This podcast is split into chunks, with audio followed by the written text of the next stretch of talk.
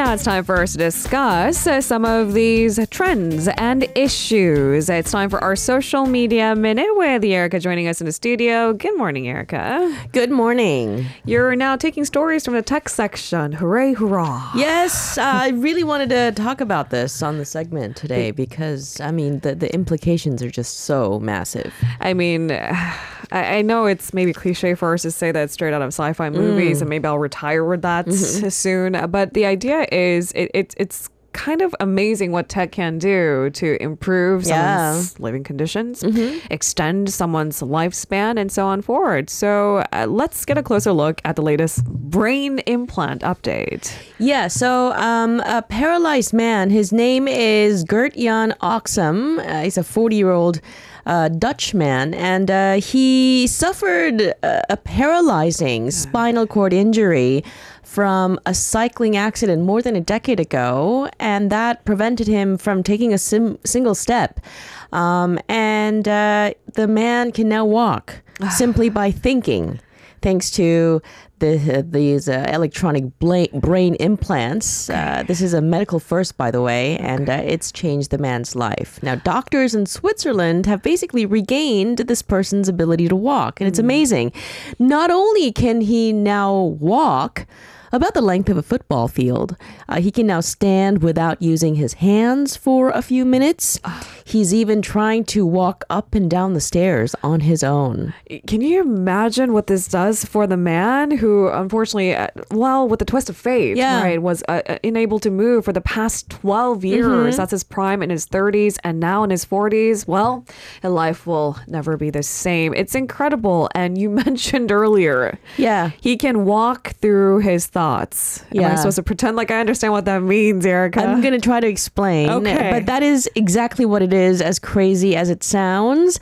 Um, the man, back in 2021, had an operation to get his movements restored.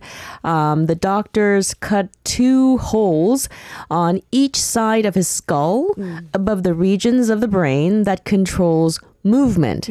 Uh, and then they inserted two implants in those holes that are in the shape of a small disc.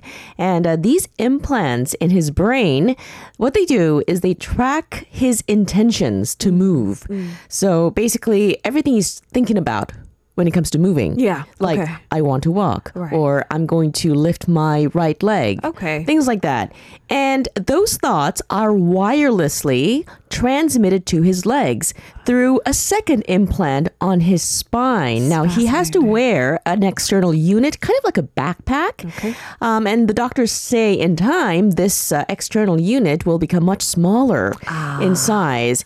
Now, the researchers have found that after a few weeks of training, the man could stand and walk with the aid of a walker. Uh, his movement is still a little bit slow, Okay. but smooth. And we'll have to see. I mean, will he gain more mobility as Yeah. time goes by? You said he's trying to brave walking up the stairs That's right. Mm-hmm. now, so we'll have to see. I understand the system is still an experimental stage, but I- think, like you said at the top of the segment, I mean, the implications are massive. Yeah. I mean, could you imagine it being just a chip instead of a backpack decades from now? Exactly. Uh, the team's aim, the this this team of uh, Swiss researchers, their aim is to get this technology out of the lab and into the clinic as soon as possible. It's going to take a few more years, but still, it's very promising. Uh, the eventual goal is to make improvements to commercialize this technology so that it can be used in people's everyday lives. Um, as for the man, he says he feels like a toddler, learning to walk again. And uh, it's been a long journey 12 years, but now he can stand up.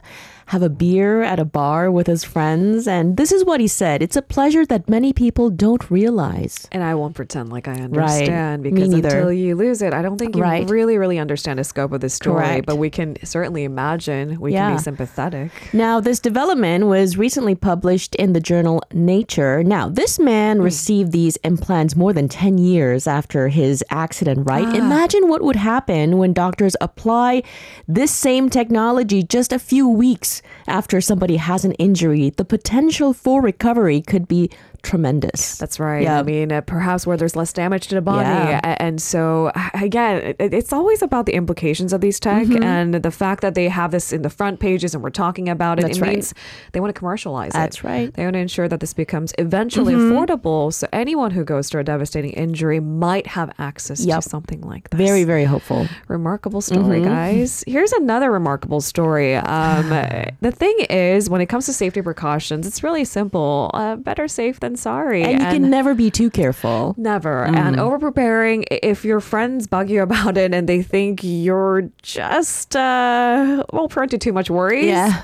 you might be uh, sparing someone's life. You might be just the person that's needed in that group of friends. Yeah, Uh, and if you're yeah. skeptical, the Yeah. story might change your mind. Uh-huh. So, a man in his 40s, um, he was recently stranded on an ocean rock.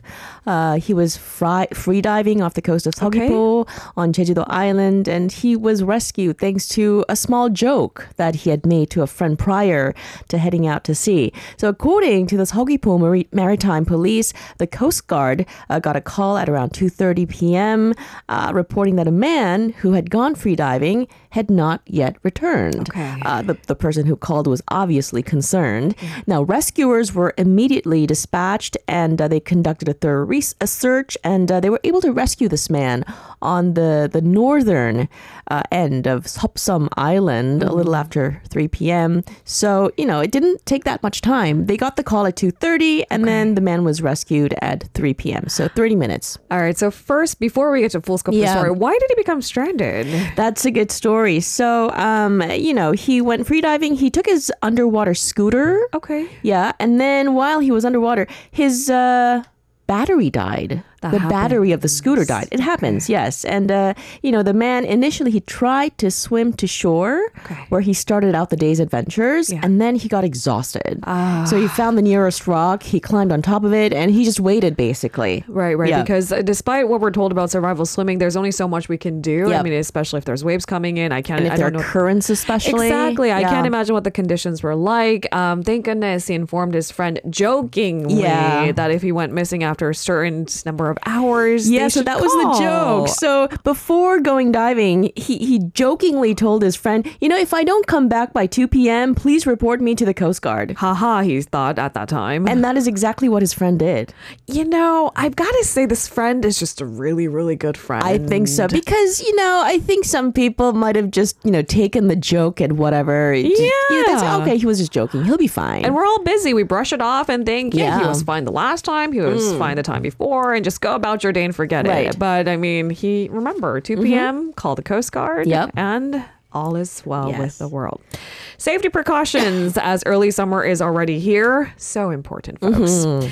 And on to our final story today. Erica, when it comes to expensive recipes, uh, it usually, in my experience, not personal experience, but these stories that I've come across, requires a little bit of gold dust and. Yeah. a lot of truffles. yes, lots of truffles. Caviar is another expensive ingredient. Um, yeah, so we're talking about ice cream this morning. And I'm wondering if the most world's, excuse me, most expensive Mm-hmm. ice cream that costs seven thousand dollars a scoop but checks off any of those boxes. Specks Yeah. of gold dust. I counted the zeros correctly. It's not seven hundred dollars. It's seven thousand dollars. and even seven hundred would be pretty excessive. Yeah, definitely.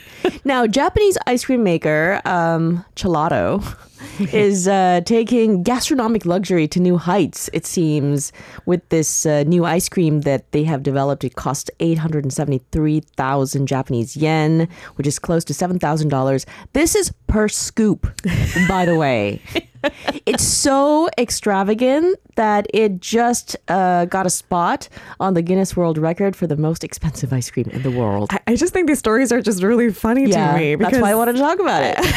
it grabs your attention and it gets you thinking, uh, what would, if you had the money, Yeah. would incline you to purchase a $7,000 scoop ice cream? Actually, better yet, why would they create if this? If you had uh, a lot of money, if you were a social media influencer, Ah, you know, okay. Is definitely one for social media. It's certainly buzzworthy. Yeah. I mean, we're talking about it, grabs your attention. And sometimes restaurants do these elaborate moves just to get our attention, Exactly. right? and uh, they, yeah. it's working because we are talking about it, right? now, um, the what does the ice cream contain that makes it so expensive? It contains gold shavings, Yeah, obviously. I knew it. Um, but that's not the only expensive detail. The ice cream is also made with the, the highly prized white truffle from Alba. This is probably one of the highest, uh, most expensive truffles in the world because there are different varieties of truffles. and there's different tiers. Yes, exactly. And one kilogram of white truffle from Alba costs more than 15,000 US dollars. Okay, so it's about the white truffle from Yeah. Alba and specks of gold dust. We're streaming the image of that scoop. I must say, that's a really small scoop. It is. But you know what? Um, it, just because it contains truffles or gold shaving, it has to be tasty, though. I would have to, uh, Touche. you know, you know, if you are a chef developing this recipe, my number one priority would not be not to make it expensive, but to make it tasty, right? That's because you're an ethical chef.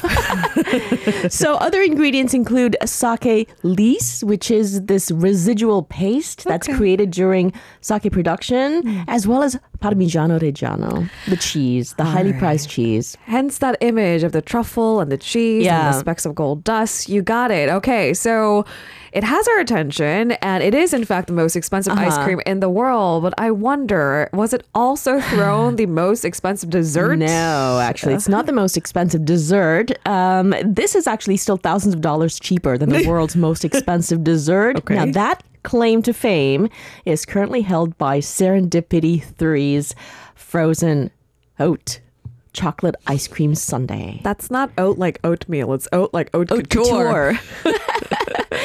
That's a good point, actually. Uh, that, by the way, is it, it costs twenty five thousand dollars. Oh, Yeah, twenty five thousand dollars for this ice cream sundae. all right. A lot of these elaborate experiences, I get it. It's it's maybe for publicity. Yeah. Um, but I mean, if you had the money, guys, would you would you give this a go? You know what? Just to just to, you know, to be fair, uh, the the second dessert we mentioned, the ice cream sundae. Uh, made by Serendipity. Uh, that price tag, $25,000, also comes with a diamond encrusted gold spoon, among other things. So, okay, you know. and they say diamonds are forever, so you get to take home a collectible. this is so right. fun. All right, thank you very much, Erica. Pleasure Have as a always. Safe weekend. I'll see you next week. see you next week. If you're listening to our program using the podcast service, just a reminder that we do go live Monday through Friday, 7 a.m. Korea Standard Time. So tune in and help us make the show more informative by giving us your input. See you bright and early on Good Morning Seoul.